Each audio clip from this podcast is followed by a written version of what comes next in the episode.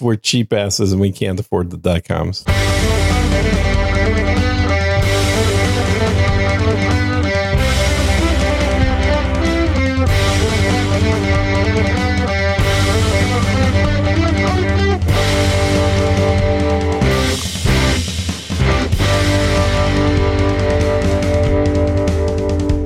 Hello and welcome to episode number twenty-five of the Unrelenting Podcast. It'll just be mere moments before we are banned from YouTube. I am Darren O'Neill. He is Sir Gene, and we are here. Oh, I'm never really sure why we're here, but we're here. We are here. It is Friday. I've even put my phone on mute. Well, that's good. Well, that's probably why you couldn't hear when I was texting. I'm like, where? Where's Gene? Oh, you texted? Yeah. Oh, where's yeah, Gene? Yeah, your yeah. alarm didn't go off. You were that kid in school, weren't you? Like the dog ate your homework. My alarm didn't go off. Yeah, yeah, yeah. That's uh, it's a true story. It's a truth. Well, the most truth you'll find today in this yeah, media never had landscape. A dog, but I'm sure that was still the case.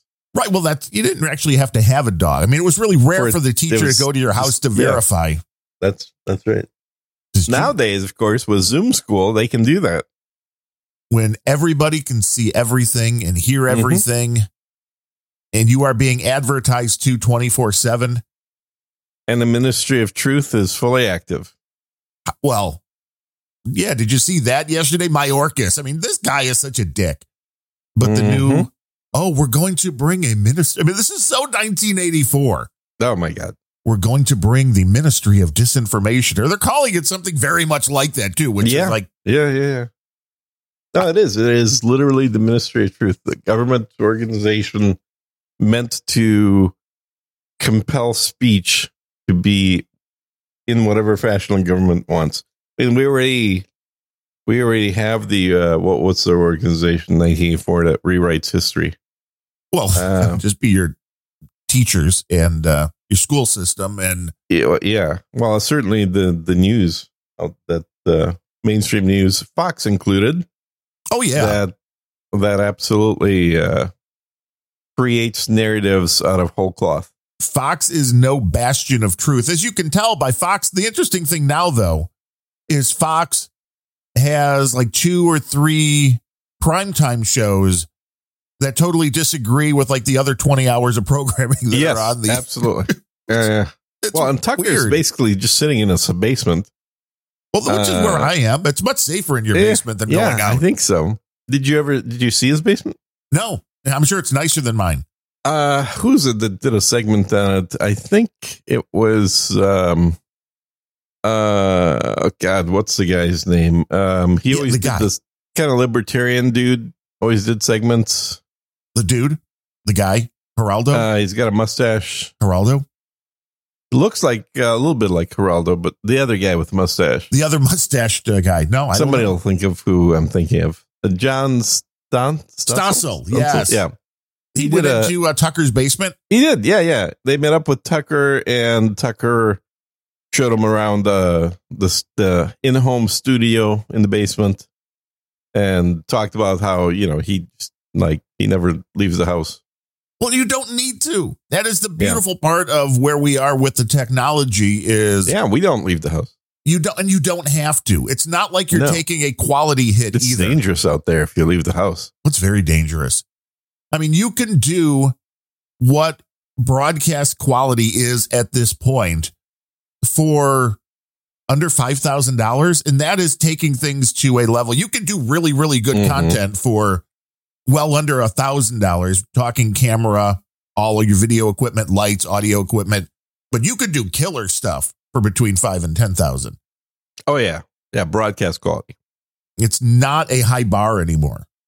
No, no. A lot of a lot of the Twitch people have ten thousand dollars worth of gear, and uh, and they're generating you know five grand a day. Once you start seeing all that money coming in, it's like I may as well keep trying to make my product better.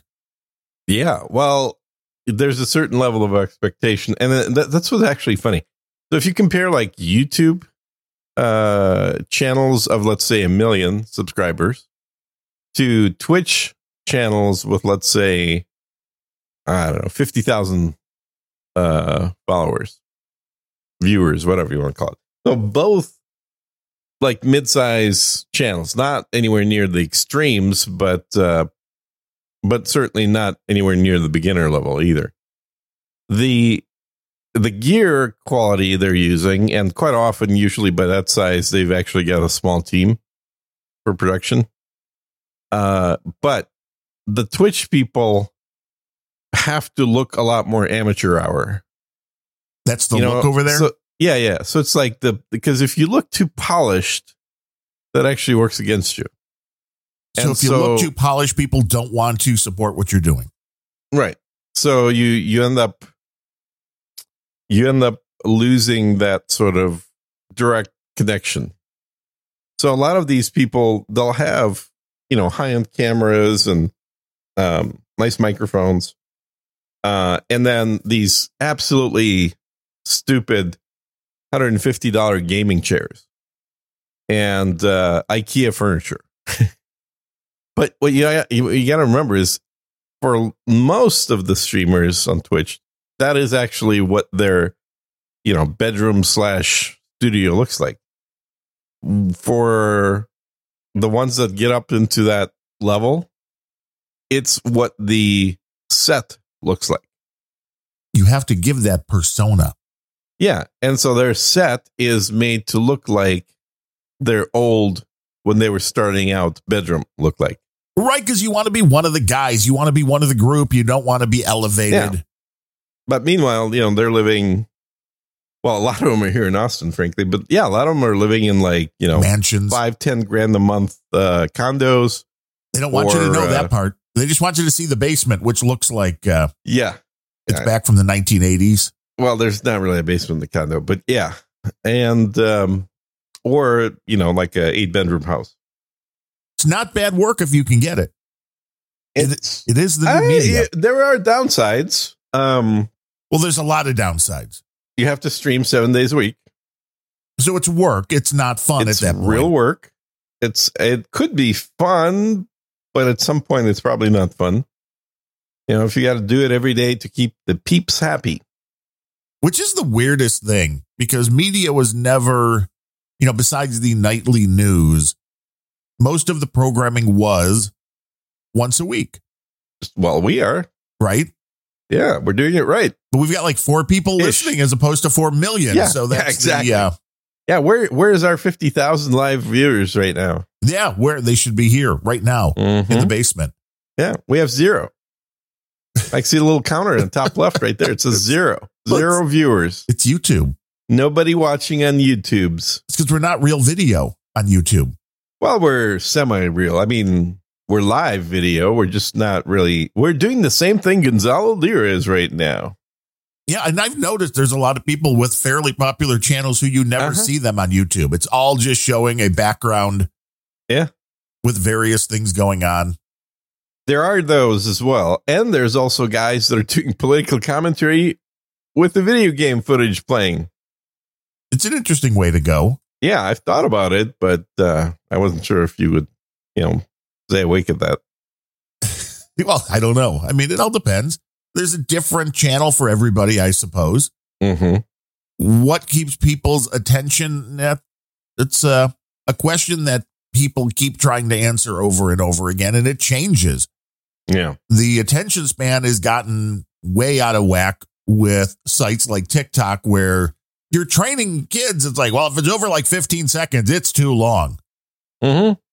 And that's going to do really bad things, I believe, to the ability to concentrate, to function in a polite oh, society. Gone. People don't have that. Yeah, I guess it's already getting. That's to- what Ritalin is for. Okay, provide everybody with drugs, which is another yes. problem. Have you, you have taken your Soma? The government telling you that, well, we're going to decide what misinformation is, and if that doesn't scare mm-hmm. everybody on both sides, I don't know what will.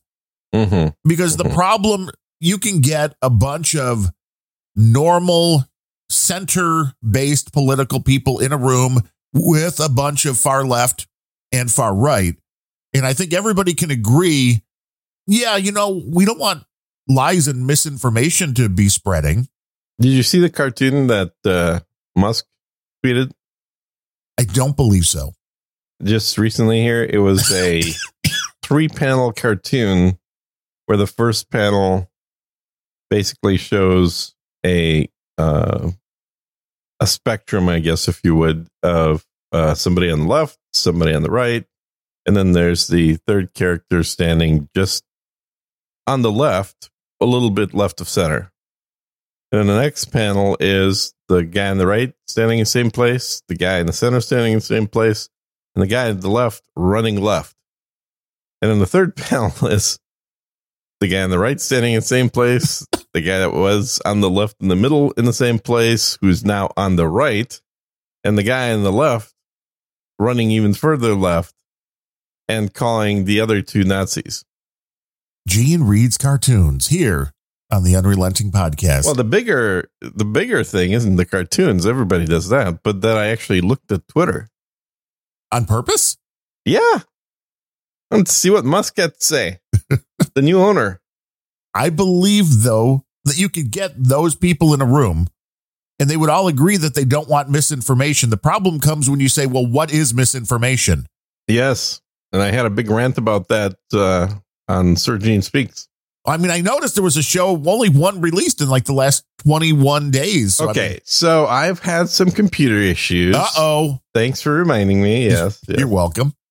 Um, and uh, it seemed it was totally unrelated to anything I was doing. I'll, I'll, should I start with a punchline or should I tell you the problem first? I mean, either way, whichever is more entertaining, but I this, this seems like maybe you got hit with a, uh, a computer bug. Not at all. No? No, no blue screen. I noticed all of a sudden the computer's running really slow. Virus? I was like, oh, that's weird. Reboot. It's still running really slow. I'm this, like, is this Mac too, or is this a Windows? No, it's P C. Okay. Uh, it's a game gaming computer. And uh, yeah, so it's you know it's like a very beefy top end computer, and it just no matter what, it was just running barely crawling. So finally, I popped open uh, some software that shows stats. I see the computer is running at half a gigahertz. Wow. Like half a gigahertz. This thing's supposed to be doing four and a half gigahertz. That's like Gigaflops watts who we're like, we're going uh, into not the, quite, but we're going into the Lamborghini. You're not the it's Lamborghini. It's pretty slow. And so I was like, well, that's not good. Uh, spent probably a good half a day trying to figure out why it's running slow. Reflash the BIOS as one does. Uh, brick the computer as one does. Yeah, that's, uh, that's always good. Reinstall everything again. Um, oh, not not software, but I mean like BIOS. I had to reinstall again and stuff, and then um, got it running at full speed, and then then it went back to slow. Oh, throttling. Yeah, and I thought, well, what the hell is causing this? And then I.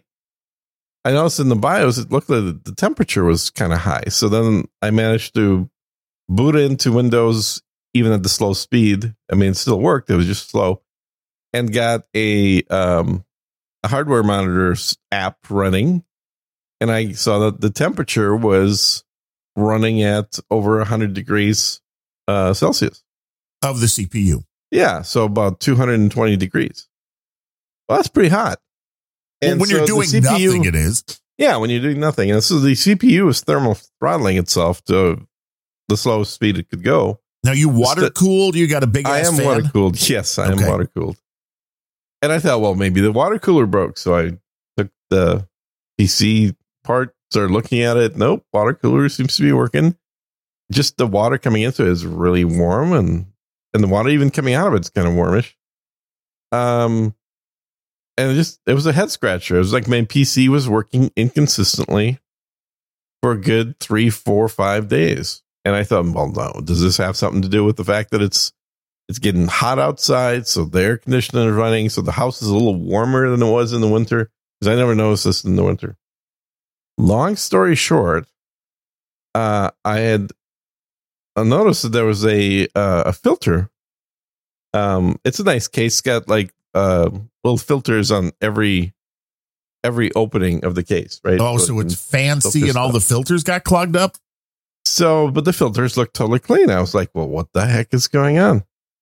So I thought, all right, well, I don't know. Well, I took, I took the, the big filter off the top off of it just to see maybe there's some difference. And when I took the filter off, I noticed that the filter was totally clean on, on top, but it was very dusty underneath itself. It's like from the inside of the case. From the inside. And I realized these idiots that built the computer for me put a filter on an exhaust fan. They turned the computer into a vacuum cleaner. Well, that was nice of them. Yeah, yeah. So the computer is doing a great job filtering the air around itself, but meanwhile, running really hot. It's sucking a bunch of air in, but it's never mm-hmm. kind of getting out of there. Yeah, it's progressively blowing out. It's like there's more pressure preventing the air from coming out because the dust is accumulating. Yeah, so I just took bad. the filter off, which is what you're supposed to do with outgoing filters. You should have a filter on the in intake of air into a computer and no filter on the exhaust. And uh, lo and behold, the temperature went down by twenty degrees. Woo! Yeah. Crisis averted. So that was the about four or five days of me screwing around with the computer uh, while obviously also trying to still do some work and do other stuff. And I do have a perfectly fine uh, new Mac Mini sitting here, which I meant to install last weekend, but because of the situation with the gaming computer, never got around to it. There's, why would you buy a Mac Mini now? Aren't they releasing a brand new one within like weeks? Ah, yes, yes. I bought a Mac Mini now because I bought it from my buddy. Oh, that's right. Just ordered the brand new one. Yeah. So he's getting the, well, he got it already, which is why he shipped this one to me. He got the brand new one. Oh, he got the studio. He got the studio. Oh, fancy. He got the overpriced fat one. Right. And I get to have his. And the best part is I'm paying exactly what Apple offered to pay him uh, if he traded it in, like three dollars and ninety five. Yeah, pretty much exactly. I think it was four hundred bucks for a eighteen hundred dollar computer. Yeah, you yeah. paid eighteen hundred dollars for this six months ago. We will give you. That's literally what it was, and now I got it for four hundred and I think four hundred plus shipping from him. Wow, that's crazy. That's a good deal for me. I'm a happy camper about it. I haven't set it up yet. Meant to do that. I'll probably do it this weekend. But um, I mean, and it's not like it's going to take long to set up. It's just getting the apps that I have uh, on my other mini copied over to this mini. You just have a switch where you can share monitors with the device. You can go back and forth between your gaming machine and that. Uh, no, every every computer has its own screen. I have one, two, three, four, five, six, six monitors facing me right now. Wow, are you a day trader? Huh. Better than that, I'm a video game player. Oh, well, that's actually more who, who we used to be on Twitch. Yeah, way more lucrative. Yes, and and lights and green screens and all kinds of things around, and even an expensive microphone, believe it or not. Yeah, well, I'm using the R E twenty today, if you can tell. Ah, yes, you sound completely the same. I I pulled this thing out, and then I put the uh, the big ball, the big foam, the big thing. The yeah, big, that's the one I use. I put that on top because I watched a video because I was hearing this when using the Shure S M seven B. If we could just briefly go into mic talk. Oh, let's talk. I would. I was hearing talk mics. There was a little bit of plosives in the S M seven B, and it was annoying me. I mean, it wasn't mm-hmm. bad, especially mm-hmm. because there are audio filters you can run before publishing things mm-hmm. like podcasts mm-hmm. to handle the plosives. But I went and looked for a YouTube video on like just the proper mic technique and all of this mm-hmm. and tips and tricks. And I found a guy who had like way too many views, mm. way too many thumbs up on the thing. Mm-hmm. And he was popping his peas mm-hmm. constantly while talking about not popping your peas. And I'm like, that's too funny. I, yeah. I mean, it was breaking my brain mm-hmm. because it's like, you're telling people they don't want to do this. And it wasn't like he was doing it just to show an example. Mm-hmm. He really thought he was doing it properly, but was still popping the peas. And I was like, no, that's just insane. So yeah. I'm like, I'm, I'm conscious of that. I'm always going for the best audio. And I like to talk right up on the mic and right. As one should. Well, it does give you a better sound. It does. But then you do get more plosives. You do get more of those. So I Unless you have your thing. mic configured properly. Yeah, well, that's also very true. You have to know not to speak right into it and not, yeah. uh, you know, if you are going to be speaking louder, maybe move away a little bit and you don't have to speak directly. Oh, good luck on it. that. Yeah. No, there, there's virtually no podcasters that know to do that. Well, that, well, they either don't know or don't care. They want that. They rely on the compression algorithm to fix that. I mean, I do. I love my compressor mm-hmm. because that allows for a whole sort of different sins. Yeah. But I figured you, I would try this thing out again. Candy and flowers. Yeah. I mean, I have the bigger ball that you can put onto the S M seven B oh, as balls, well. Is it? Yeah. Okay. Big balls. Mm-hmm. But you're right. This I is, thought you, you were more of a bottom man. I mean, we do have the big bottom, too. Yeah, I kind of figured. Which is why the Aphex just gives you a little bit of a boost. Uh-huh. And that was the other thing, too. Yeah, you guys should hear Darren without all the switching gear he's got. He, he sounds like a teenage girl. Yeah, I mean, if you well, if you turn off the Aphex, you get this, which then closes everything down. And if you turn off the E Q, this is oh, what you're you so get. Nasal. Oh, my God. It really changes the amount of air in there, and it closes everything down. I don't like it. Yeah, you sound like a not an A M radio host anymore. Especially when you, well, with the big ball on it, too, because that mm-hmm. makes it, uh, you know, that kind of closes everything in. But that's the beauty of the mm-hmm. E Q and then the Aphex with the big bottom is that yeah. it brings you back the sound. Yeah. That, that says I sound just anything. Like Taylor Swift. Oh, uh, yeah, I have that voice. I have a great voice. That's true. You do. You sound just like her. It's amazing, yeah. isn't it? Yeah. Although you've got the big bottom, she definitely does not. Well, I know we can we can disagree. I mean, I'm not saying huge, but I mean, do you want huge? I mean, do you want something that it's can like flat? Block out the Have sun? You not watched her in concert? It is completely flat. That photo I've, was absolutely Photoshopped. I have never seen her in concert, but I've seen photos. You've never watched a video of her in concert. Well, I've seen when a few videos on yes. the stage. Watch any of her on stage videos. Never in and look person, at her though. Ass while you were doing that, and you will see how flat it is. I mean, I know that is what you're looking at when you turn in, uh, tune of into a concert. Of course I am. I am a male. What else would I be looking He's at? He's like, just just turn around. No, you're you're facing the wrong way. Uh, the cameras do a great job of spinning around and looking at the back of her. Yeah, we had the opportunity when she was here at Soldier Field a few years ago, where the uh, they were doing the progressive pricing, which I think is one of the most evil things in the world. No, it isn't. It lets you get a ticket uh, when you, you know, for whatever you can afford. Well, okay, that's absolutely right. And I was not willing to pay the price. Yeah, for see, I always figured you weren't tickets. A real fan. No, I'm not. I'm not. I think they were. This is going back four or five years Pre-COVID. Ago or so. Still, it was like sixteen hundred bucks a ticket. And I'm like, mm-hmm. no, I can't go. Not a fan. Clearly, can't, can't can't spend three thousand dollars plus for a pair of tickets. To go see a concert. Yeah, at that point, you tell your wife, I love you, but I love her more. Right. I'll well, see I'm, you tomorrow. I'm saving sixteen hundred bucks. Uh-huh. Boom. Exactly. You got to buy food. Yeah, that's what a hot dog's going to run you. Yes, in Chicago, that's absolutely right. Hmm. You want to buy a bottle of water and a pour. Now, do they have good dogs in Chicago? I can't remember. Oh, Chicago's got the best dogs. Well, I know they have good brats. No, I don't know if they have good dogs. See, the brats are better in Wisconsin. They're better in Milwaukee, the brats. Really? Because the dogs I actually like in New York. Well, New York dogs, they have their own way. I mean, the Chicago hot dog is an interesting thing for, I think, pretty much two ingredients. Which oh, we're is, done with Mike Talk, people. This is the uh, relish that has to be neon green, a very unnatural green. Mm-hmm. Makes a Chicago dog, as does celery salt. Interesting. I didn't know about the celery salt. The relish I love. I actually could eat relish with a spoon. And you have. I Is that yes, part Is that yes, part of I your uh, OnlyFans or your Twitch channel? Yeah, no, I actually haven't had it for a long time. It's got way too many carbs in it. But in general, the taste of relish is really good. It's just sweet pe- pickles. That's all it is. Yes. And now for the Chicago dog, you need to add the celery salt. And like a lot, I think New York and other places do the sliced tomato, the pickle on top, and onions. You know, I think that's pretty common. Sliced tomato?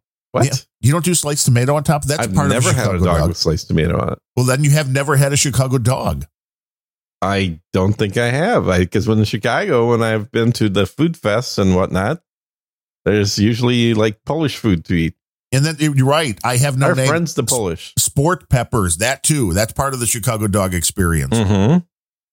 And the good ones you bite into and go, "Oh my God, that's hot." If you're a northerner that lives in Chicago, probably yes. Well, something I mean, you normally get a spicy pepper, but every now and then mm-hmm. they're like they, they were they were bringing the heat. Yeah. And yeah. those are the best. I mean, if you're not sweating, you're not eating. Demo Dick Marchenko taught us that. And I That's believe right. he was right. He was a a guy who was right about a lot of things. Amen. Amen. But that, I mean, that brings us back down through the uh, having a through the mic uh, talk. Sapphire and tonic from up above right now. Everything is better with the Bombay Sapphire. Yep. These days, the guy that convinced me that uh, um, that drinking uh, gin was actually not a gross thing, because that's what I thought when I was a you know a kid. Yes, I always stayed away from gin. It always seemed like medicine and not a alcohol that one consumes that's enjoyable. there, you know, there's a lot of booze that's like that. Mm, is there? You know, when you when you first get into me, there's a lot of people mm. that when you're new to it, yeah. almost every I guess some taste. Of the really peaty whiskeys would fall in that category as well. Some people don't like. I've always liked the the smokiness of the whiskeys. Did you see there was a barrel of McClellan, I believe it was, mm. that since nineteen was nineteen eighty-four or nineteen eighty-eight that mm-hmm. somebody bought a cask, which mm-hmm. at the time was like four thousand. Uh, this is uh, British money, so four thousand pounds, I believe. Mm-hmm. And they never picked it up. Oh, wow. So McClellan got a hold of them and mm-hmm. like, uh, you know, this is still here. It, it I think it auctioned for a million something. Yeah, I could see that. Like, damn, that's way better than crypto investing wise. Very evaporated at this point. Yes, which means there will be less in that cask, but what's left? Woo. That is. It'll be very, uh, yeah, strong flavor, but less alcohol. Going for lots of money. Mm-hmm. Goes yeah, up. that's uh, that's expensive stuff to begin with. Yeah, and it's just like yeah. you, you bought a. I mean, okay, I want to be that guy too. Who buys a cask and then just yeah, forgot about it. Yeah, yeah, just left it there. Just forgot. It's uh, yeah, that's not many people that can afford to do that. There was an article I saw which I thought was interesting. As I've been watching, although again, I'm not sure how to explain this because we were told that crypto was going to be a hedge mm-hmm. against inflation. It was mm-hmm. going to be a hedge against all of the insanity that goes yeah. along with the fiat Not currency. Government controlled, or right. so they say. Right. And what has been happening is all of this stuff's been going on as. Oh, the- hey, we have two viewers. Sorry to interrupt. And they're asking questions. Welcome to YouTube. Well, you have that thing. Can that, uh, does I do. I have that thing right there. Is that thing that it does? Two old farts shouting at the cloud. Yes, that's us. Blue Elvis. It's, I'm assuming that's Blue Douche. That is Blue Elvis, yes. That's exactly what we're doing here. We're uh, yelling at clouds. Um, but the crypto has been crashing just along with the United States economy as the dollar, all of these. Uh, although the ruble, I mean, that seems to be coming back. But the dollar. Oh, yeah. Ruble's the hedge against the dollar. See, I should have. I knew it. I should have bought a lot of rubles. You know, while we don't provide financial advice, I did tell people. You did. You're absolutely right. You told everybody that was listening that they should just buy some yeah. Russian currency. And uh, this is from a website, unheard dot com, but it is by a guy named Greg Barker. The headline is Crypto Just One Big Ponzi Scheme. Mm-hmm. This week, we witnessed the latest and perhaps most striking sign that crypto might not be the future of finance, the article says. On Tuesday, Sam Bankman-Fried, founder of F T X, a huge crypto exchange, opened a can of worms by describing yield farming, crypto's makeshift alternative to traditional bank lending, as a Ponzi scheme. It's like, okay, that's not a good way to describe something from a guy that leads a crypto exchange. Uh, yeah. Although technically banks are a Ponzi scheme. Everything. They take money from one person to loan it out to somebody else seven or eight times over. It's a question of the degree then of the, of the scheme. I think the, it, what, is this a government uh, legitimized Ponzi scheme or just the run of the mill Ponzi scheme? Right. And that's going to be the question. What is going to be allowed? Because there are nations like El Salvador. And I believe I saw another one the other day. One mm-hmm. of these uh, South American countries that went, hey, Bitcoin. Yeah, we're a crypto thing. Yeah. Country. Legal tender. Yeah. Hey, uh. Nubbin says, hey, Darren O. Yeah. This is the beauty of YouTube. Live comments. It's almost yeah, like live a troll comments. Room. It's crazy that people can actually say something to us right when it's happening. Isn't that what the troll room has always been good for? I don't know. I'm not allowed on there. Over at no agenda stream dot com. Well, it's not because I didn't fight for you. They, it was a democracy, Gene. They voted against mm-hmm. you. Mm-hmm. They were like, Red Menace can't have him. Don't yeah. let them come in. No, that troll room, it's, it, it's pretty much the same people on there that, that are on Twitter.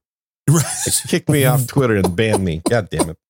But Elon says, Gene, come yeah, back. Yeah, Elon says he'll, he'll be uh, unbanning people selectively. Yeah. Mm-hmm.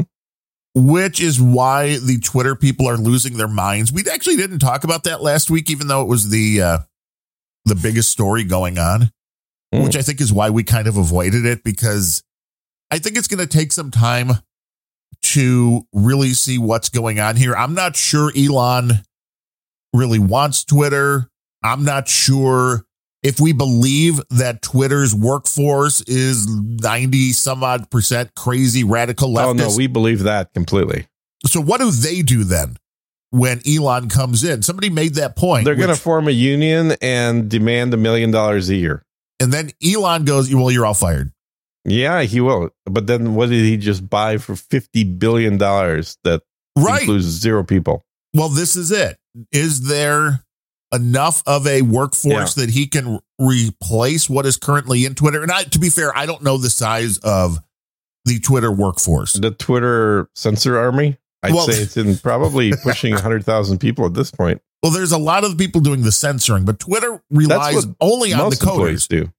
So how many people does oh, no, it really no. They take? Stopped doing coding years ago. No, no, no. It's it's purely the fact checkers that they employ at this well, they, point. They still have people doing maintenance. There are still hardware things going on. And that's well, really all sure, that's there needed. Are janitors and stuff in the Twitter tower, but uh, that's, that's all that's needed are the yeah, people to keep the, the infrastructure been the same going. For years. Jack coded that in his mom's bedroom. I don't think ba- Jack's uh, that basement. Smart. Mom's basement. I did think it was interesting that Jack is like, no, that's fine.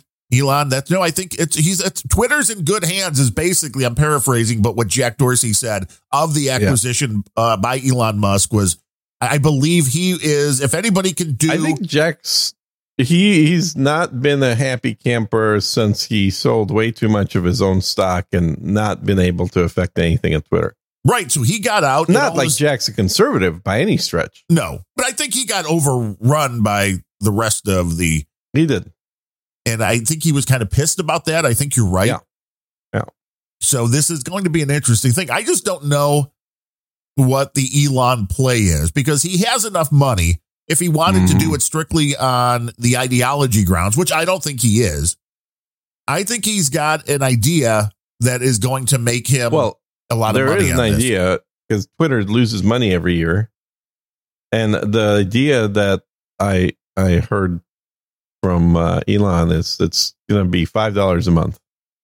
You heard from Elon? Did he, he called you this morning? Is that why we well, were? No, I, I look at his tweets now. Oh, okay. Wait, how do you you you don't have a Twitter account though? I don't. I don't. I have to use a. Uh, I have to go through the deep web. No, that that's just a browser, Gene. Everybody has that. Oh, really? Yeah. Oh, I thought I was that's, I was going through the deep web. I I click on this button.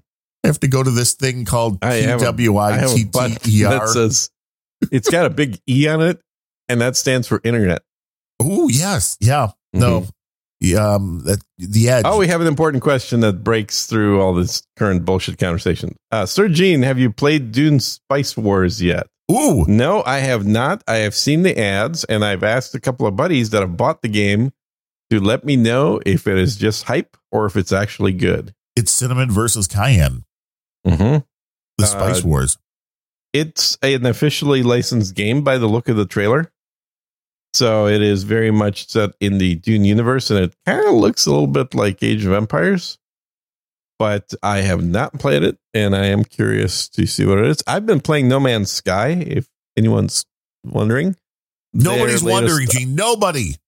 Their latest, uh, well, I I disagree with that. I think more people are wondering that than not. Uh, more people that are like, give us more Elon talk.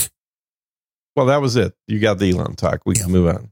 Yeah. It is the Elon talk. Now, uh, I'm more intrigued by the continuing moving forward with all of this artificial intelligence tech, which would be great. Well, if we only could get C S B on the show. Wasn't he? Oh, no, we're definitely C S B is banned from the show. Uh, well, from there is, half. yeah, from my half of the show. Exactly. So on this left side now, C S B. Nope. Right. Uh, yeah, it, it's uh, oh, look at that. We have another comment. I like No Man's Sky. See, I told you video game talk was better than this other talk. Sir Nubbins into video games. Nothing mm-hmm. wrong with that. This A I tech, they, uh, I saw that the Beach Boys, a group that I like for since I was like ten years old, love the Beach Boys. I was going to say, were you even born back then? Not when they started, because they are celebrating mm-hmm. their sixtieth year. Yes. And part of that is the redoing their greatest hits release, which was originally two L Ps for doing the audio track to Sunkist commercials. They have so many good, good songs. I mean, the Beach mm-hmm. Boys, best harmonies in the business. Brian Wilson, a absolute genius when mm-hmm. it comes to the harmonies, being able to just bring a bunch of different sounds together that on their own, you're like, this isn't going to work. And then you put them together and somehow it's magic. But they're re-releasing their greatest hits. This is the first thing coming helps. out. Six L Ps. So it's going from a thirty song greatest mm-hmm. hits to an eighty song. But they're using a lot of A I in mm. the remastering of these tracks, because they said there were a bunch of these things that were mono Crap. tracks mm. that they're able to. And I think we talked about this a little with the big Beatles documentary that was out. Oh, yeah. A year yeah. or so ago. They're now able to take the mono tracks and mm-hmm. it able to do a good enough job of being able to extract yeah. every instrument onto its own track. So you can get just the bass out. Mm-hmm. You and can get mix just, it as a stereo. Yes. So now yeah. they're re and it's like, I'm always torn about what I think about remastering, because a lot of times it's re- like watching a, a black and white movie shot in the thirties as a full color. You remember yes. Ted Turner used to do this. Turner Classics started colorizing and everybody was up in arms. Yes. Because it's like, well, we remember it this way. Yeah. Now, if the technology is good enough, that I don't mind, because people can still choose to watch it in well, black you, and white if they want. I'm, I don't know how much A I should you follow. I follow quite a bit of it. And there's a channel called Three Minute Papers or Two Minute Papers, something like that. Uh, that a uh, is a really good channel, because the the guy who runs it, he's got a P H D in something, and probably artificial intelligence. I was going to say, it's always good to have a P H D it, in something. Most YouTube channels I watch, the the host is a P H D. But um, anyway, so he has. Hey, I'm a pre P H D. I'm a pretty hot dude. Pretty hot dude. Yeah, in your own mind. Well, that's all that matters. Uh huh. So the uh, the channel follows developments in the latest A I, typically visual stuff. So you probably haven't seen it, right? And the the latest A I shit takes data from photographs and creates a three D model that you can walk around in. It's pretty amazing. It is it is borderline like. Uh, Uh, what was that movie with Cruise with the pre-crime? Uh, oh, right, right. You're going to uh, the Minority yeah, Effect, or Minority Report. Uh, report. Yeah, Minority Report. report. Yes, is like that has some graphics kind of like that, where you're looking at photos and you can move the camera perspective. Of course, Blade Runner, the classic, has that scene with the, you know, zoom in and enhance and look around the corner, and there's that technology is. Damn near here right now. Well, it like is. It, it is being played around with, where using A I and knowing the subject. So this is where the A I part comes in. It is knowing what the subject is supposed to look like.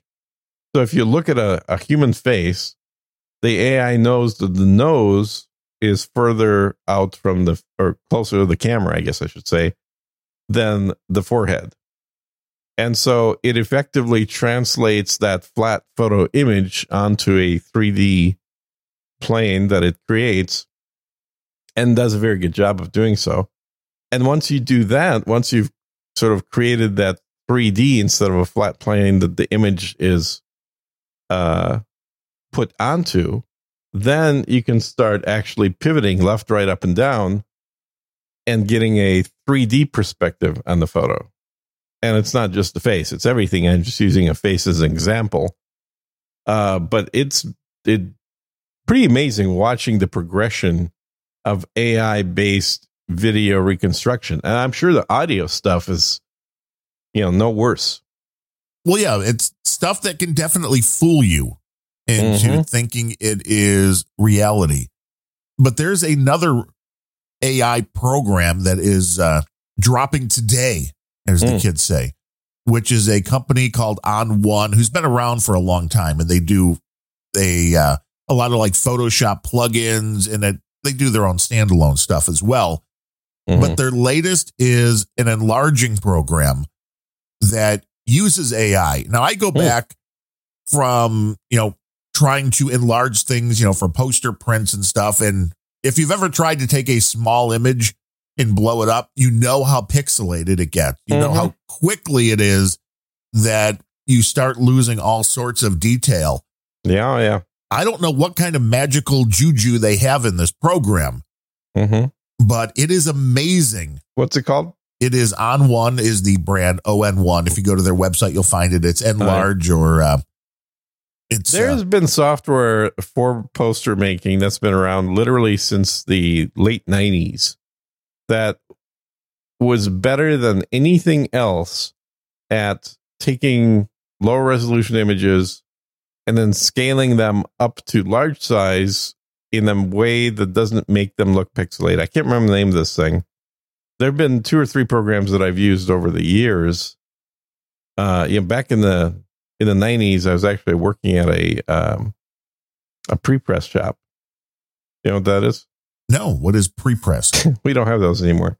Right. That was basically a company that had a bunch of computers that uh, created plates for printing presses electronically instead of the old-fashioned way. I also did it the old-fashioned way. I actually did intaglio, which is uh, etching plates, etching copper plates, uh, and then, uh, you know, putting... Uh, um, Well, anything you want. I mean, you could put text on there, you could put images on there, and then using the copper plates to print uh, copies. Now you just have a big inkjet printer that shoots everything out. I used to have one of those. I got rid of it, actually. Um, gave it away, but I did. I had a thirty-six inch commercial printer. Which you could, uh, back in the day, you could make some money on because printing posters people would pay for. I don't know if that's the case anymore. Yeah, and then mine actually printed on canvas. So I actually Ooh, even nicer. did a, a whole bunch of canvas, uh, large format prints. Well, I used to do, you know, I mean, I think I've told you this. You were a professional to, photographer. I was actually a professional photographer. I even have the, the card that says so. No, I thought your card uh, says I was a totally member legit. of the press corps. I was uh, had that certification. The only, uh, but, the only business card of yours I've seen says totally legitimate businessman. That is that is probably my most famous business card. Yes, and it was I've, the one I've that had, had no truth to it whatsoever. Um, well, I mean, it it it had my name on it. Sure. that part that part was true. Okay, I'll give you it that. It's a totally true card. There've been some messages coming in, like uh, the new Dune Spice Wars is like Solaris with Dune graphics. Interesting. Uh, I've played Solaris a little bit. I never really got into it as much as other people have, but uh, I still have it in Steam. So maybe one of these days I'll I'll relaunch it. But good to know. Just wait till Gene starts trying to sell you some of his slightly used virtual spaceships. You know, I do have a store that sells slightly used virtual spaceships. It's funny you say that. I know. But, um. I do actually have a store. I'm just not actively selling virtual spaceships, but But I do have a bunch I can sell people if anyone's interested in virtual spaceships. If you're We're looking talking to, about Star Citizen, of course. Yeah, well, the game that will always remain in alpha. That's very true. I, that's been my prediction, is that they cannot go out of alpha, because then they would actually have to provide a playable experience. But how far do you think we are with this A I stuff, that the A I could just listen to, you know, you feed in every mm-hmm. Beach Boys song into it, and then mm-hmm. it just creates a totally new Beach Boy song out of it that people won't be able to tell was computer generated? Oh, I think we're there right now. Which is scary, isn't it? No. Which means no. we don't really even need Sir Gene. We just need your voice print and a yeah, computer. But we already have that. I mean, Descript has my full voice print. You could type and I will speak. I'm doing that right now, in fact. You, you actually don't speak anymore. You just type everything in. And yes, scripts. I have my personal assistant doing the show with you right now. That poor guy. And using my voice. I don't know why anybody would want to do that. Uh, so I can get some sleep? Because the technology is here, because you can. Tech is definitely there. It's a weird world. Yeah. You could pay yeah, for it yeah. all in crypto, which is a big Ponzi scheme. Well, that's what they say. I mean, I wouldn't want to say that to any crypto person. No, it gets them riled up. That's what they say. It, you know, those people. Yes, I don't know enough one way or the other. I just. Uh, you own some crypto, I heard. Yeah. Well, a grand total of like three thousand dollars worth. Uh-huh. Which is pretty much. Wait, I threw in one thousand. So the other two was sourced by donations over the mm. last couple of years. I've just never cashed any of it out. Mm-hmm. Even well, all that's, this, a good, that's a good policy. The stuff that has come in, if you're using a podcasting two point oh app and you're streaming sats or you're boosting, that's where it mm-hmm. all winds up. Just sits yeah. in crypto land. Well, that's probably not a bad policy. Of course, when the economy completely falls and, and that's all that's gets left. Shut off, you lose all your crypto. Yeah. And that's the problem with crypto. So that's been my main complaint. I don't mind most of the other stuff. I don't mind that it takes a lot of electricity to make it, whatever. My main complaint is this. It is a, a an asset, if you want to use it for that, which requires electricity. Not to generate it. We all know that. But to actually use it. If the power goes out here, as it has in Texas previously for a whole week, guess what? You can't use crypto for any payments. Also, if the internet grid goes down. Yeah. Yeah. Exactly. And you can have electricity, but if you don't have an internet connection, then nobody can process the transaction. Yes. Yeah. Because there's no, uh, you know, there's no miners to validate uh, and put you on the blockchain. There is no fallback for that kind of stuff. Which is why I still like gold and silver, which I own zero of, but that's probably um, a better place to be. Yeah, I mean, I I kind of think that things like lithium are much better. Have you seen Elon's tweet on lithium? No.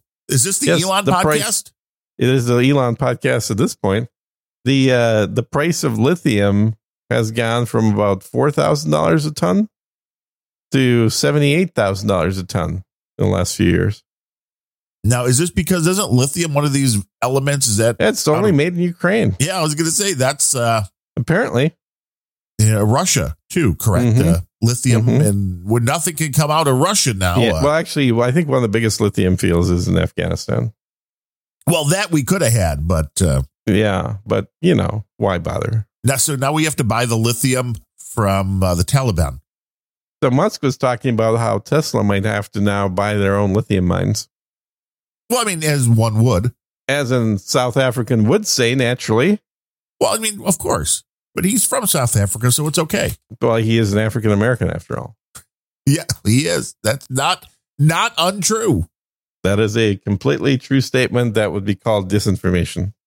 Right, because the pigmentation of his skin is not correct. It's not about where you're from. It's No, the, the racists really have flipped things around, haven't they? Seems that way. Yeah. Yeah. It's like somebody said, uh, the news of Elon Musk's buying Twitter has made the Democrats madder than they've been ever since the Republicans freed their slaves. Blue Deuce says YouTube is lame. Nobody is there. Yeah, that's except. The uh, does he does he say that on YouTube? Because I don't see it, and therefore it doesn't exist. What's in the troll room? I don't know what that is. It's the old fashioned YouTube. Yeah, the YouTube with the comments, which actually stay with the video and are shown on the video of this podcast. That is part of the interesting thing. And that so I you like. can see the comments, even if you're listening to it much later. I'd say that's the future. It is the now. Yeah. It is the here. It allows people to interact. And hey, when we get to ten viewers, we'll also flip on um, other streaming services like, uh, well, well, not Twitch, but uh, no. Uh, Rumble. What, what's the one? What? Twitter, Rumble. Uh, Rumble. Rumble's the one I was thinking of. I think that Rumble would be pretty easy to turn on. Yeah, I'm banned off Facebook, so we can't be on there. Now, you can do a streaming video on Twitter. Is there such a way to do that on to the Can you do that? Is, wasn't that... Yeah, what was it called? It, it didn't used to be called that. It was... Yeah, well, was they, com- yeah there was another that, one they bought. Yeah, yeah, yeah. There have been so many of them, it's hard to keep track. What there, was the there have, would... and I always figured they were fairly useless because uh, Scott Adams always used to do videos on that service where it was just like, you know, live streamed on Twitter. I always thought it was just to bring you to a better place to see the video, that this was just a way to show people on Twitter, hey, a live video starting, which you could just do with a link saying, hey, a live video starting. Yeah. Or in our case, a fake video starting. It's almost real. I mean, there's, It does have a photo of you and right. a cartoon of me. Yeah. And people can see which one of us is speaking. And eventually we could turn on the cameras again. Yeah, we can. Uh, maybe someday. It's the Yeah, YouTube I mean, the thing experiment. with the cameras, here, here's the deal, is um, it requires a green screen and lights to be on. And for the one or two people watching, it's just too damn much effort to go into, frankly. Well, it's very distracting for me to have the light on. And, yeah, and uh, you keep looking off camera. That's the other thing that's noticeable when we're doing video is Darren is always looking at other places. Right, because I'm looking to the left now mm-hmm. to read the troll room, and then I'm looking to the right now to read the comments on oh, the somebody YouTube just channel. Made a, left another comment on YouTube that this troll room doesn't get. Second best podcast in the universe, says Cody Lee. Yes. And we're going for first. I mean, that's the, uh, mm-hmm. we got those guys in our sights. Yeah. He is well, speaking, oh, of course, about that. This is that funny. No Somebody else show. Said, how, how can one be watching when there's three people in here? Does YouTube know their eyes are closed? no. No, Ned, Ned, they don't. Uh-huh. They do not know. We do not tell them anything. But it's just a, yeah. it's a fun way to, I mean, especially. I, I rather enjoy seeing Darren's face in the morning, uh, but not necessarily him looking around in all directions. Right. Which means, I mean, it's hard to do for a two hour show, you know, for short little interviews and stuff like that. Video makes sense. Um, I like. I don't know that we need to justify it. We just, you know, decided not to do video. Done. Yeah, and I like what YouTube brings with the comments, and I like the fact that yeah. there's a lot of people who can't figure out how to go the I R C route. We've heard that for years. With a lot of people agenda. are banned from I R C here, so of course, that's kind of thing. Yeah, plenty of. I mean, I I mean think it's the same reason that you know we're not on, on Twitch because uh, we're too pretty. No, it's too much effort. Oh, yeah, too much effort. That could be it. Yeah. yeah. Well, I still like the audio. And, and as soon as Darren figures out how to do the animated cartoon character that follows whatever you're doing in real life. Well, that's what we'll people are that. suggesting in the troll room. We should have those kind of avatars. Yeah, yeah, yeah. And I totally agree with that. I think that would be fun. I've only once played around with the tech. Um, I, I think technically both you and I have Adobe subscriptions, so yes. we could probably use their software to do it. The best ones don't use the Adobe crap. They actually use the Unreal Engine, and there's a lot more work involved. But the uh, there is Adobe software that lets you create a a character face. Nice. I believe you just use your iPhone as the input device in that. Really? Thanks. I believe so. Yeah, they got to camera. There was a article I saw here on, uh, and there are so many websites. I understand the whole concept of what's disinformation and what's not. Mm. The mm-hmm. foreign desk dot com. U S has evidence that Russian troops in the Donbass are executing Ukrainians even as they surrender, official says. Mm-hmm. That's the headline. It's Unnamed even got official a, says. It's yeah. even got official says in the headline. Mm-hmm. Now, in the article itself, it says, quote, the U S has evidence that Russian troops in eastern Ukraine have executed people who are trying to surrender, a top U S official told the U N Security Council on Wednesday. Mm-hmm. Top official, quoting, we now have credible information that a Russian military unit operating in the vicinity of Donetsk executed mm-hmm. Ukrainians who were attempting to surrender rather than take them into custody. Beth Van Schaak, the U S ambassador at large for global criminal justice, said in the meeting, if true, this would be a violation, blah, blah, blah. Wait a minute. Wait a minute. Wait a minute. Wait a minute. Wait a minute. You just said we have credible information and then followed it with if true. Yes. Well, wait a yes, minute. Nuclear bomb takes out Washington, D C. If it were to happen, would be a horrible thing. Uh-huh. But how do you say we have proof, we have credible evidence, and then say, well, if true? Well, there's a couple things there. One is they don't have jack shit. Two, it probably is happening um, because the uh, Chechen units do not, they never signed the Geneva Conventions.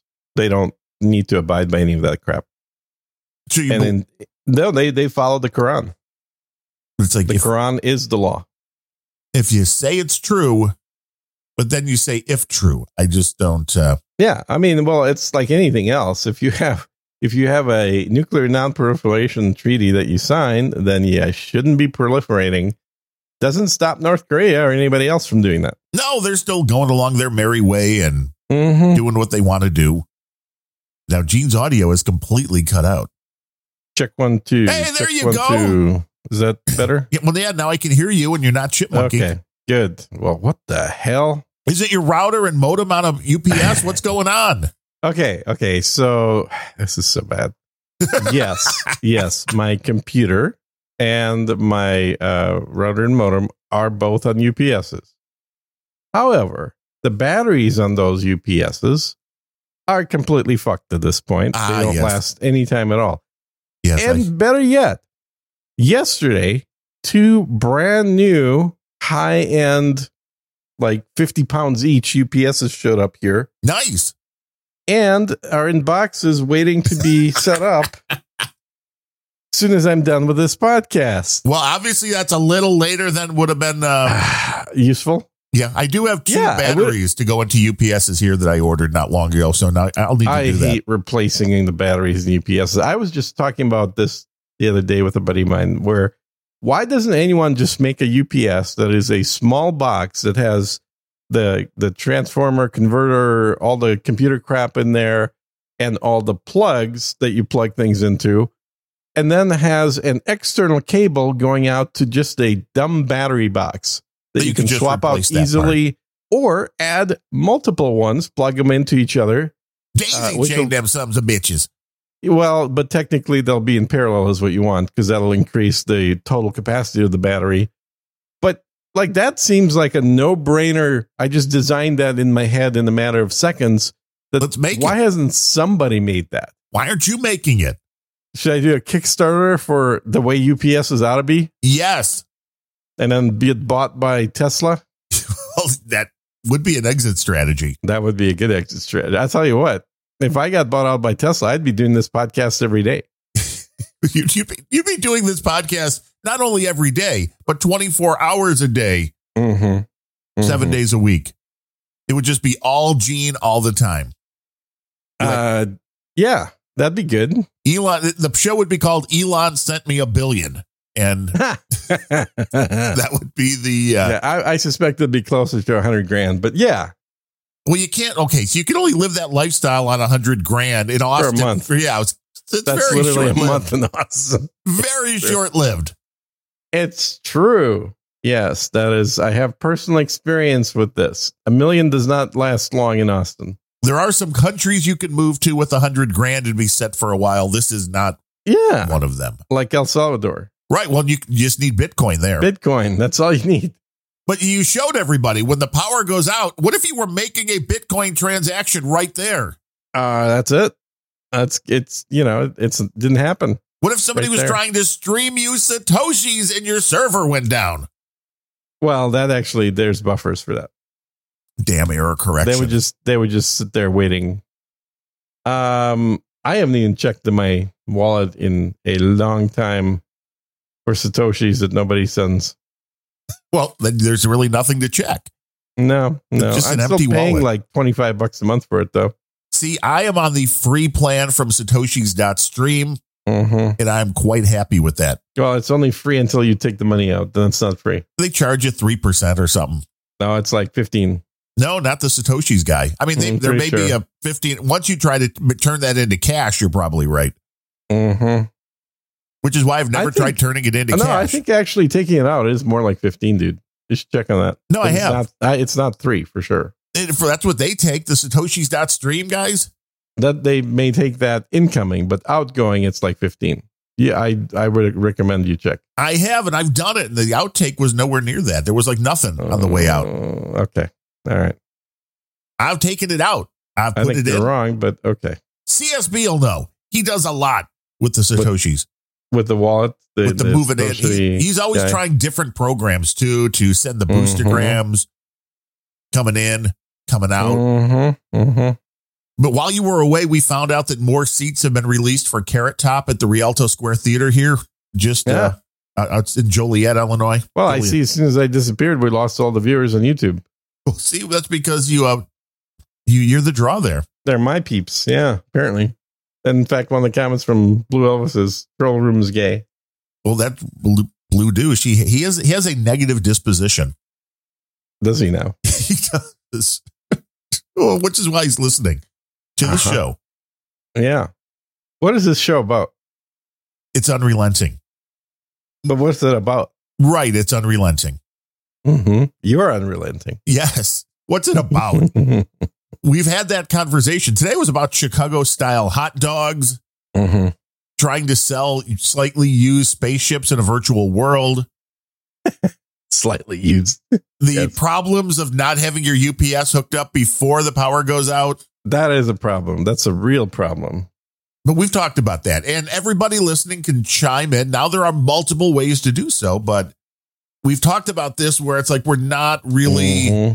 of the mind. I don't believe to stick with tech one hundred percent. We're not of the mind to stick with current events one hundred percent or, you know, pop culture one hundred percent or, you know, anything in that vein. And I know that's weird for podcasts because most podcasts seem to think like you have to stick, if you want an audience, maybe to one subject. But I grew up listening to radio, you know, and it's not your mom and dad's talk radio, but guys like Steve Dahl and Gary Meyer, mm-hmm. who are Chicago legends back in the day. Steve Dahl still doing this in the podcasting format. And really what it is turns out to be you turn on the mic and you talk about whatever the hell you want. It doesn't matter mm-hmm. what that is. And I kind of thought that's where we were going with this. It's like, well, if we want to talk about what's on television, I sure. think we've covered a lot of different topics over the past, what, how many shows have we done? Like at least one hundred, right? That seems that way. Mm-hmm. This is twenty-four today, I believe. twenty-five, twenty-four. Yeah. Yeah. Well, that's true because I was a guest on your show for like one hundred episodes before that. Right. There was like ten of those, fifteen of those, mm-hmm. I think. But it all adds up. And I was on your yeah. show the one time. Uh, and then there were all the phone the calls that weren't recorded. That's true. Yeah. I should probably start recording those. But that is kind well, of this is kind of what this is. Yeah. The open format. It is the potluck podcast. Exactly right. Cody Lee. Mm-hmm. And I think that uh, fills a niche for a lot of different things. It just depends what's going on in the world, where the conversation goes, because I think it would be boring. No offense to people that are doing just strictly political shows to stay with no, that. There's too many political shows. I mean, I have political opinions. Sure. Yes. Everybody does, but that's not necessarily what I want to talk about every day. There is a lot of everything. I mean, at least the big ones, which is politics, tech, news overall, sports. Those are all over the place. Yeah. Where, you know, trying to fit into those doesn't really appeal to me. Mm-hmm. But, you know, just sitting down, shooting the shit, seeing what happens, seeing what comes out. Yeah, seeing what's new and what kind of uh, lemon drink to make. Yes. Well, I'm, that- I'm still shocked that, that like that topic of making a blended lemon is still talked about on No Agenda Social like months after we've been talking about it on the show. Well, I think there's a lot of people that, one, don't believe it actually tastes good, or they don't I know, have the right? blender. Yeah, you do need a high-end blender that that has both sufficient power and R P M. Yeah, you want to take the lemon, and you don't want to have like little pieces left at all. It's got to no. be liquefied. Yeah, yeah, and and I use a BlendTec, and you use the uh, Vitamix, right? Yes. Yeah. Yeah. So both of those blenders are over one horsepower, and they're you know made for liquefaction of things. Uh, the the fifty dollar blender from uh, Target. Yeah, probably not, not so going to do it. Yeah, you're yeah. probably going to burn that bitch out. Yeah, you'll burn it out. It'll get stuck, or it'll just bounce the lemon around without actually chopping it up. I mean, I used to try to make frappuccinos in an older blender. Like just ice? Well, you take your coffee, you take a little bit of milk, you or if you have a heavy cream, you can use that as well. Mm-hmm. A little bit of sugar or sweetener. I used to throw in a little bit of chocolate with that, and then the coffee. And when you're trying to make a frozen drink, there is no, nothing, nothing worse than the blender just going and then sticking mm. because it mm. won't process it anymore. It gets stuck. It's no fun. Mm-hmm. And so I had to get a more horsepower. I needed more power, as Tim the Toolman Taylor would say. Yes. And then the other secret, though, if you're doing the frozen drink, that you don't want it to separate, because that was the one thing that I noticed when making the frappuccinos. And that's the mm-hmm. beauty of the internet, because it only took a quick search to figure out, well, gee, why, why is it when I make a frappuccino, after like ten minutes or so, it's starting to separate, and it's, uh, you know, it, it's just no, no bueno. Mm-hmm. And you need a little bit of xanthan gum. Yeah. If, well, yes. Yes. Or something of that, uh, of that ilk. Yes, it's one of those ingredients that's in a lot of foods that people will go, what the hell is this? It keeps it a nice, consistent. It doesn't start to get melty and you start having liquid and ice. It just keeps everything frozen, frozen. Yeah, it, it sort of helps with emulsification and coagulation. I don't know how it works, but it just works. Mm-hmm. I don't it's, use that. It is the, the product that is in most cheap ice cream to make it mouthfeel of ice cream, because yes. normally in order to get that type of actual ice cream feel when you're eating ice cream, if you weren't to use xanthan gum, and I make ice cream occasionally, not very often, but I have an ice cream maker, and so occasionally I'll make some at home. The only way to do that is to use heavy cream, and and that is way too expensive for ice cream manufacturers, so they use skim milk and uh, water, just a touch of cream in there. But the xanthan gum is what provides that sort of like sticky, gooey consistency to it that normally would not exist in those ingredients without a lot more fat involved. Right. Without it, it would just kind of taste like watery something, not so good. It would be more like sherbet, because sherbet is, uh, you know, water-based rather than milk-based. Now, do you say sherbet or do you say sorbet? You say, or, well, I, I say sherbet, but that may be just... Some say uh, sherbet, some say sherbet. Yeah, sherbet. Yeah, sorbet. What the... uh, I don't know. So, it, yeah, sorbet I've heard as well. Um, it's, uh, but it's it's basically ice cream with water instead of milk in, as the base. And quite often, because there's water rather than milk, they use flavors like orange, uh, lemon, lime, things that would be a little weirder with milk involved. Yes. Yeah, definitely. But you never know what's in stuff. I mean, I've noticed every time it annoys me on the bags of shredded cheese that mm-hmm. we buy from Meijer. Mm-hmm. That right up at the top in big bold letters, made with real milk. Yes. I'm like, what else can you make cheddar cheese with if you're not soy? Really? Yeah, there's fake cheese out there. But then it would sure. be fake cheese. It wouldn't. You wouldn't be like cheddar cheese, right? You it, th- then you wouldn't call it that. You would call it soy cheese, you a know. cheese product. Yeah. So when you're like, it's one hundred percent shredded yeah, cheese well, made with but, real milk, it's like, yes, what? But but they still call almond milk milk, even though they shouldn't. They're it should like, be called well, almond they, water, made with real almonds, maybe made with no milk. It's almond milk. It includes no actual milk. The but milk least, lobby has definitely been pissed off about this. That there, and I, I tend to agree with them that there should not be a product that is sold without the ingredient that's in the name.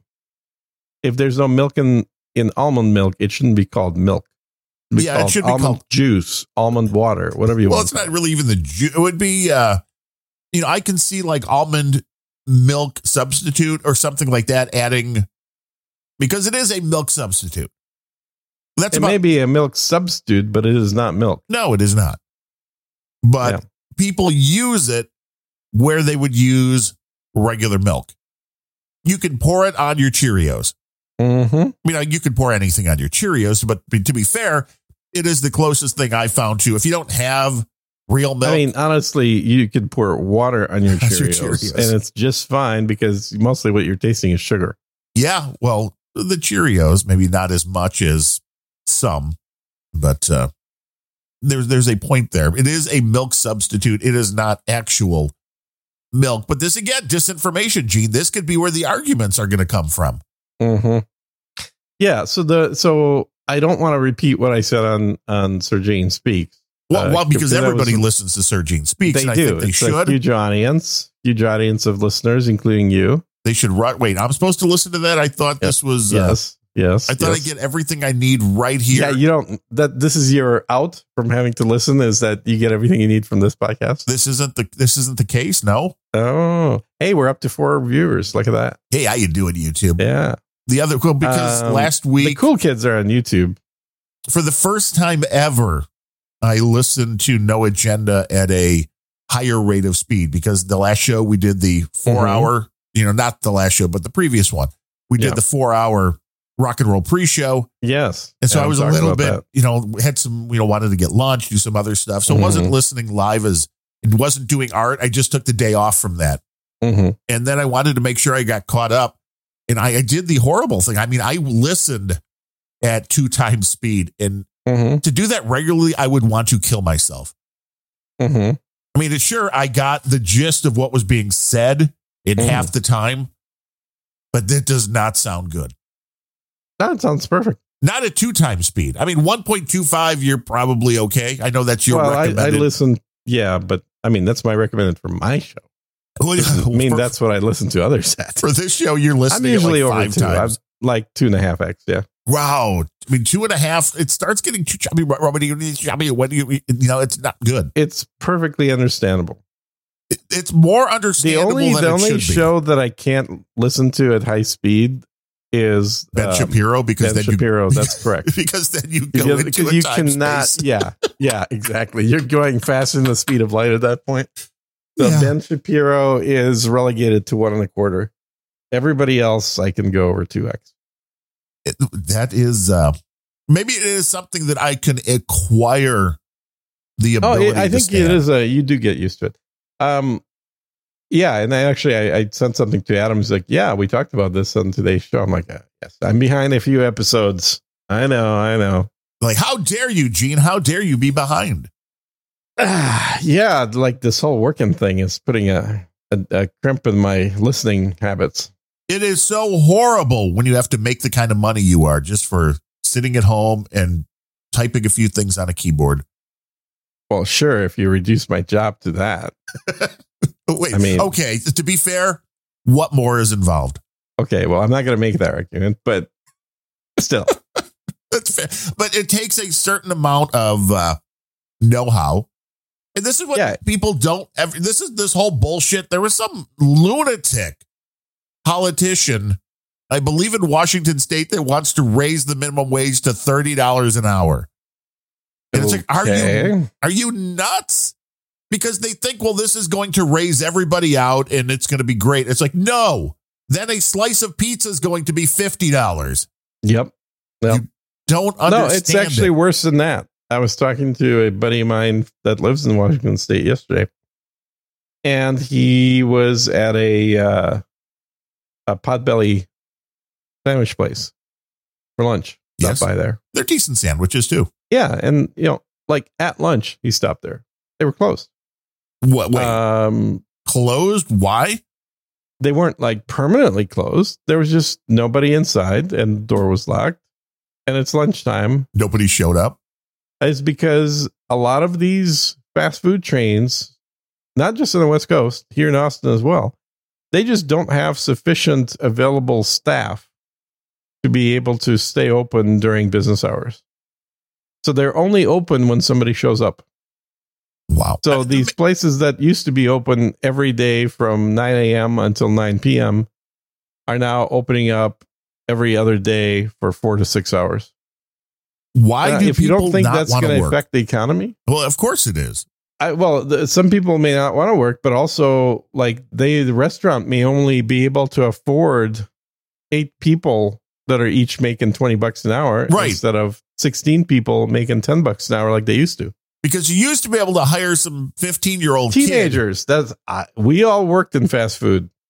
I never worked fast food, okay, but I worked you. retail. Yeah, you know, I worked at Spencer's Gifts at like fifteen or sixteen. Oh my god, that's a yeah, that, that that's a horrible job for a fifteen-year-old. You're exposed to all kinds of kinky stuff. That explains so much, doesn't it? Mm, it explains why you're blind. The oh no, that's that whole that's not true. If you do that so much, you, you go blind. The oh, uh, I, I heard that is true. The new cookie shop, which is opening up in our little town here, opens little today. Town of Chicago. It's outside of Chirac. Uh-huh. It's out in the suburbs. Mm-hmm. It's a cookie shop that is open from eight a.m. Mm-hmm. until midnight. Wow, how are they staffing that? I don't know. Today's their first day. They literally, I just saw this this morning. Oh, yeah. It'll be down to eight a.m. until noon. Right. Then we have to close. But mm-hmm. I'm like, okay, why? And they were closed Sundays, and they on Monday through Thursday, I think they were closing at ten. But it's like, who needs a cookie fix at eleven o'clock? I'm just wondering. Right. Yeah. I, I've experienced in Austin this with uh, pizza delivery, where there are a number of pizza places that are supposed to be open, and then um you put an order in online, and then nothing nothing shows up, and then you call them up and they're like, yeah, sorry, we had to cancel that, we are out of drivers right now. Well, now, were you ordering this directly from them or through one of those yeah. apps? No, directly from them. The but this is the irony is yes. if you actually want a delivery, you have to order it via like Uber Food, because Uber will charge more for delivery and will get drivers to get off their ass and go do deliveries. Uh, whereas a pizza place pays a fixed amount per hour or mile or whatever to the drivers, and they're not going to be, hey, today we're paying more to you guys. Oh, next hour the prices are going down. You know, but Uber does that, and so Uber well, yeah, supply and can demand. typically do yeah. They can typically run a delivery even when there's no drivers showing up to the pizza place, and they're like, yeah, we're only pickup right now. And you think about that. Okay, if you're only pickup, that means your income just got cut by eighty percent or more for the night. You might as well close then. You'll save money. Well, yeah, but you're not making money on the Uber Eats and Grubhub orders because they're taking no. thirty percent. Oh, yeah, absolutely. Yeah. And it's amazing. And I've talked to a buddy of mine who owns an Italian restaurant. Mm-hmm. And the fact that they can't find people to do the simple stuff, like be a driver. Mm-hmm. He's like, I don't get it. I'm paying these guys like fifteen bucks an hour plus tips. Mm-hmm. And yep. he's like, while they sit here, they can eat whatever they want. And they still yeah. can't get people to work. Yep.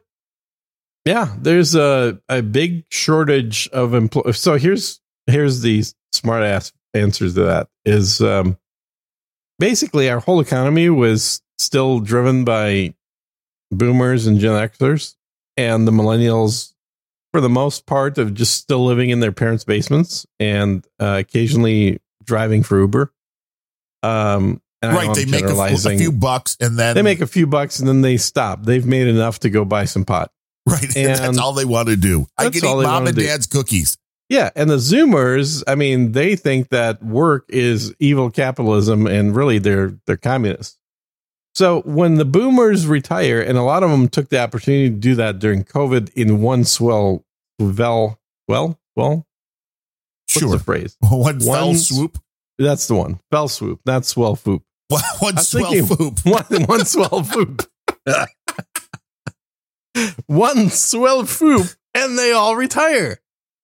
And uh, so they, so you had people that actually were in the workforce that retired, and then you had nobody joining the workforce because that generation doesn't believe in work. They believe in gig. And consequently, there is absolutely uh, what you may normally describe as an employee shortage, A K A very low unemployment figures for specific jobs, like jobs that actually require a person to not be a gigster, but actually have a career. Well, that's, that is, I think, the, one of the biggest changes is rather than working for, you know, Domino's Pizza and showing up mm-hmm. for your schedule for minimum wage, mm-hmm. there are so many opportunities now for you to be like, well, I'm just going to open up and, like you said, drive for Uber or deliver for Shipt or whoever, that people aren't taking the crappy jobs with companies right. that aren't gig work. Yeah. Because like, I don't want a boss. I want to be able to decide when I want to work. And I yep. get it. I get that part, but that means you're going to have to do something to, uh, I guess, alter the, the compensation scale for these companies that need workers that can't well, get Well, yeah, them. They need to be making thirty bucks an hour minimum. Which won't help because everything else goes up. And that is still what people don't understand about the minimum wage, is that as the minimum wage goes up, who gets hurt? The less skilled people. They get yeah, hurt. Well, and the minimum wage was literally created. You can look this up in, in historical documents. It was literally created to keep the feeble-minded, as they were referred to back in the day, from working, because yep. they wanted to keep them out of society. They, they, these people need to be, you know, in institutions and, and uh, just in general, not within eyesight. So anybody that is arguing for the raising of the minimum wage is trying to do a disservice to those without job skills. Mm-hmm. Yeah, it's it's really a form of discrimination. Absolutely.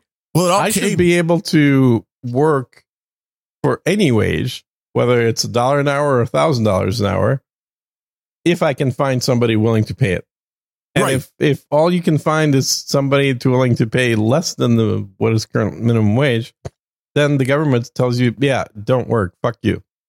But when you're running a little hamburger or hot dog stand and somebody tells you you have to pay somebody thirty dollars an hour, but the amount of hot dogs you're selling every hour is like twenty dollars. Well, mm-hmm. how's that going to work out for you? They're going to get to be really expensive hot dogs. People yeah, don't understand that's economics. Exactly right. That's how inflation gets motivated. Soon you'll bring a wheelbarrow full of your cash, which is no, no longer going to be legal tender. That was the other thing I saw. Yeah, yeah. Major League Baseball now, and I believe it was twenty-seven of the thirty parks. Mm-hmm. No cash. Mm-hmm. Like, holy crap, how did this happen? Yeah, it's illegal. Well, that's what I said. And I did notice that the uh, attorney general in Boston is actually looking at this, because it's like, well, this is uh, this is illegal. You can't walk into a ballpark with one hundred dollars in cash and be like, I want a hot dog. And they're like, nope. Nope, you have to pay with uh, credit card, yeah. Uh-huh. You know, they're yeah, all trying to get around it's arguable. This. I mean, the, the argument would be that U S dollars are very much legal tender, but the form of legal tender dollars, that they they can control. So they can control whether they're coming in electronically or not. Now, they it's... try to they try to get around this. And I don't know. I, I haven't been able to find this out if there are fees involved. I'm guessing there probably are. Mm-hmm. But at these ballparks, there are places where you can turn cash into a. What, oh, my God. Really? A, a, yeah. Like a debit card thing? Yes. Or whatever. They'll, turn it, they'll give you like a debit card. card. Yeah, or a card. or a like I'm sure some of the teams are doing stuff that can only be spent there. I, I don't know exactly the, um, yeah. you know, how yeah, each yeah. one of them is doing it. But either way, whether they give you a thing like, oh, I want to buy a hundred dollars in White Sox bucks or whether they uh-huh. give you a hundred dollar Visa card that you can go spend. Either way, they want you to convert your cash to use it around the ballpark. And they're like, but well, how but Darren, how is that different from what casinos have been doing for a hundred years? Well, casinos twenty years ago, you can still put quarters in. But I see where you're going right now. The state of casinos now is money never really changes hands. It's uh, uh-uh.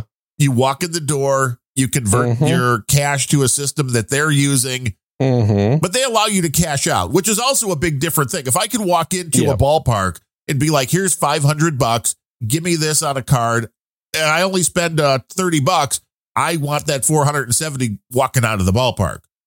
Yeah, I agree. I think there should be a cash out feature like that for sure. And then which case, okay, I get it. Kind of, I guess.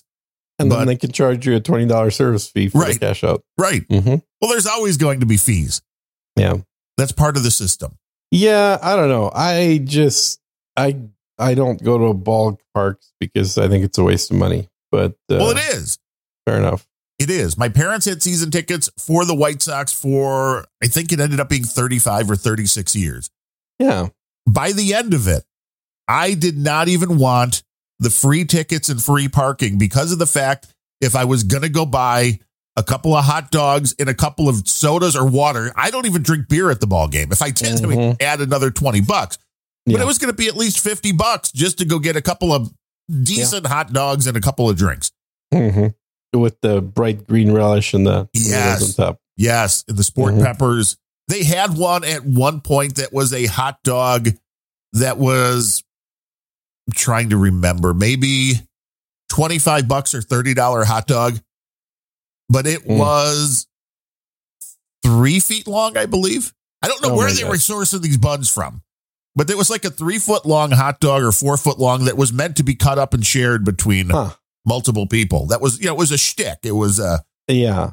It probably was way overpriced. Well, everything at the ballpark is way overpriced. Yeah, but like way overpriced. Well, yeah, it's a hot dog.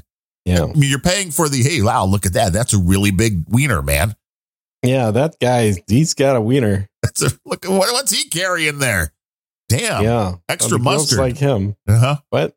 Extra mm-hmm. mustard on that baby. No ketchup. No ketchup on the hot dogs, folks. What about the mayonnaise? I mayonnaise on, I don't know. I've never tried. Well, you know what? That's wrong because technically I've had mayonnaise with chipotle powder mixed in mm-hmm. as a relish on a hot dog. There you go. Which is delicious. Yeah. Now, un, un unadulterated plain mayonnaise. No, I don't think I've ever gone that route. Well, it's close enough, but I do want to thank two people for helping us support the show while helping me. Because, mm-hmm. you know, they sent mm-hmm. me money. I don't. Right. They probably don't send you money. No. Um, coming in at twenty dollars, Josh Mandel, who he's donated before, but he, it wasn't tagged for any particular show. So I sent him a message like, hey, is this for Unrelenting? And he responded, it is, in spite of Gene saying he doesn't want donations anymore. So I like the fact that you're like, don't send any more donations. And people are like, fuck that guy. I'm yeah, going to send it donations. Just, it just takes time away from content. It's not needed. And Herbert Garrett, ten bucks, enjoying some of your podcast. Thanks for the mm-hmm. good conversation. See, he's enjoying my side of this. I'm not so sure about that. No, it's possible. No. Might be enjoying your side. You would have specified that he likes all the shows that you do, but he didn't. Therefore, he probably likes my side. He might. Could yeah. be all about Sir Gene. Unrelenting dot com is a place you want to go if you want to support the show. Yeah, or Sir Gene dot com if you don't. Sir Gene dot com if you want to listen to Sir Gene Speaks. Random Thoughts, R A N D U M B, thoughts dot com if you want to listen to my solo show. I mean, planet rage dot com if you want to. Better than all your other shows, frankly. Sorry, planet rage dot show. I keep doing it. I the dot show thing is still not ingrained in my brain. Yeah. It's unrelenting yeah, that, dot show. Because we're cheap asses and we can't afford the dot coms. planet rage dot show. Well, no, it's the, they're gone. And it's like, well, it's a show. Mm-hmm. And who uses that anyway? Because you're just going to your podcasting well, app. That's what I mean. I mean, they're name. gone, but nobody's actually there. They're just being sold for like crazy money. Well, it's the flipping thing, man. The and I and I don't know for sure. I believe the Taylor Swift single that came out last weekend was five bucks when it was released. Maybe it was fifteen mm-hmm. because I bought the Steve Earle one that was still available at the end of the, the day on Record Store Day. And that sure. was a forty-five R P M, seven inch for fifteen bucks. But the Taylor Swift at the low end now selling for like eighty bucks on eBay. And they have been selling for two hundred bucks all day long when over the first week.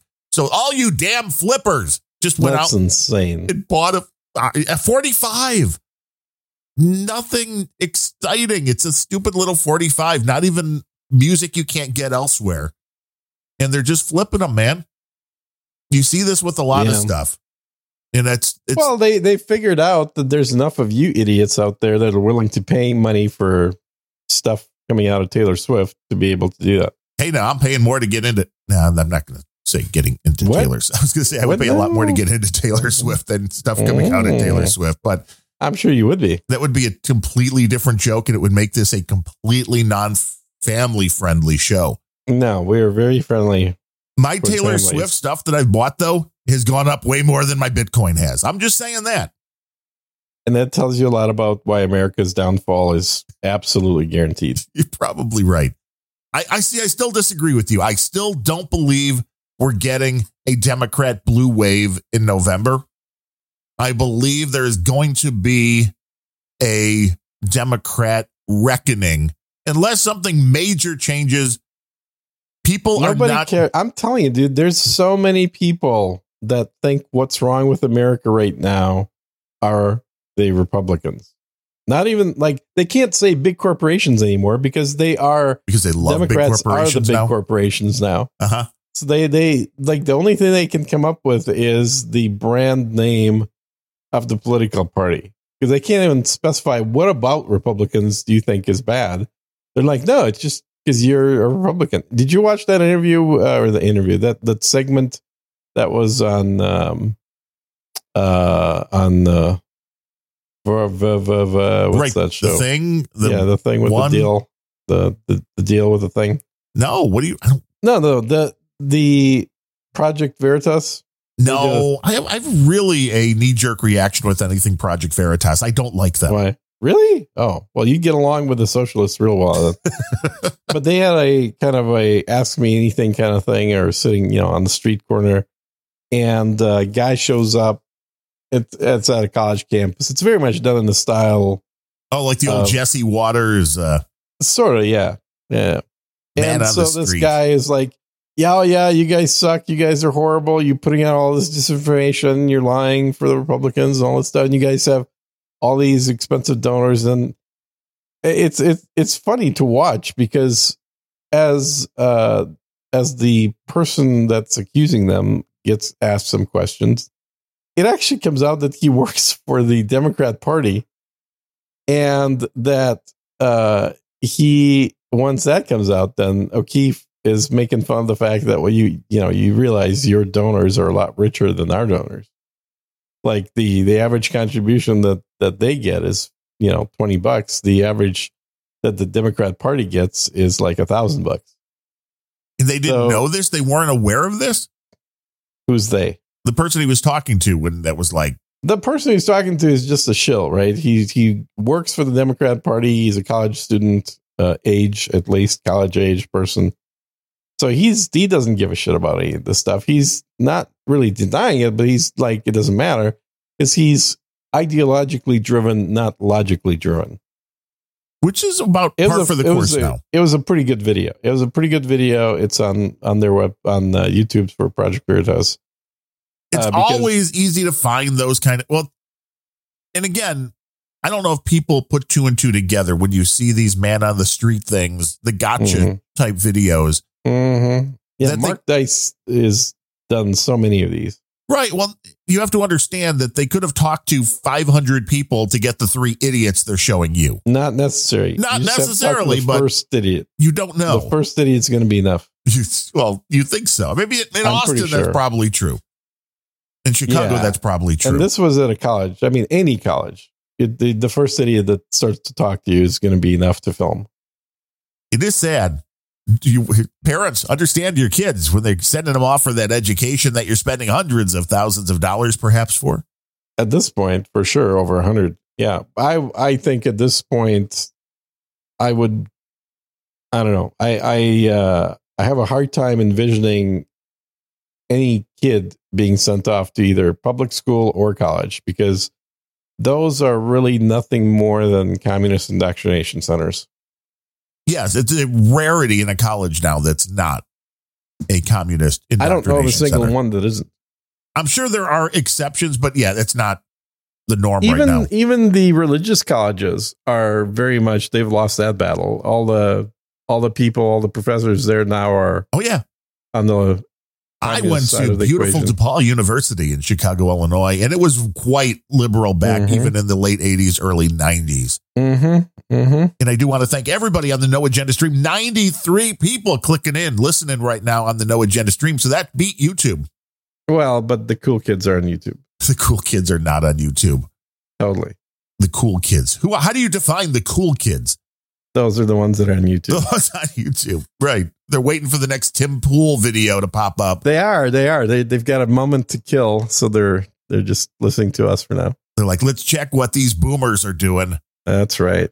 Well, you're you're, you're beyond boomer, aren't you? You're like just senior citizen. Yeah. What's up? It's called the Great Generation, damn it. The greatest generation ever.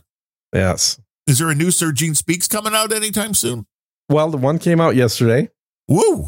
You're trying and, to usurp us, right? Coming in right before Unrelenting. Uh, that's right. And uh, blow your is, G load. Listen to Unrelenting and Sir Gene Speaks. That's already recorded that I'm probably going to come out with tomorrow.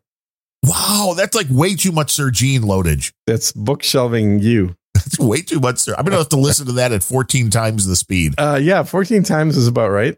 And wait, yeah. what? Okay. So what's the proper thing now? fourteen times speed and backwards? Or is it still supposed uh, to be forward? I don't know if you're advanced enough to listen backwards. If that's, if you could figure that out and understand it, mm-hmm. then I would be worried about people.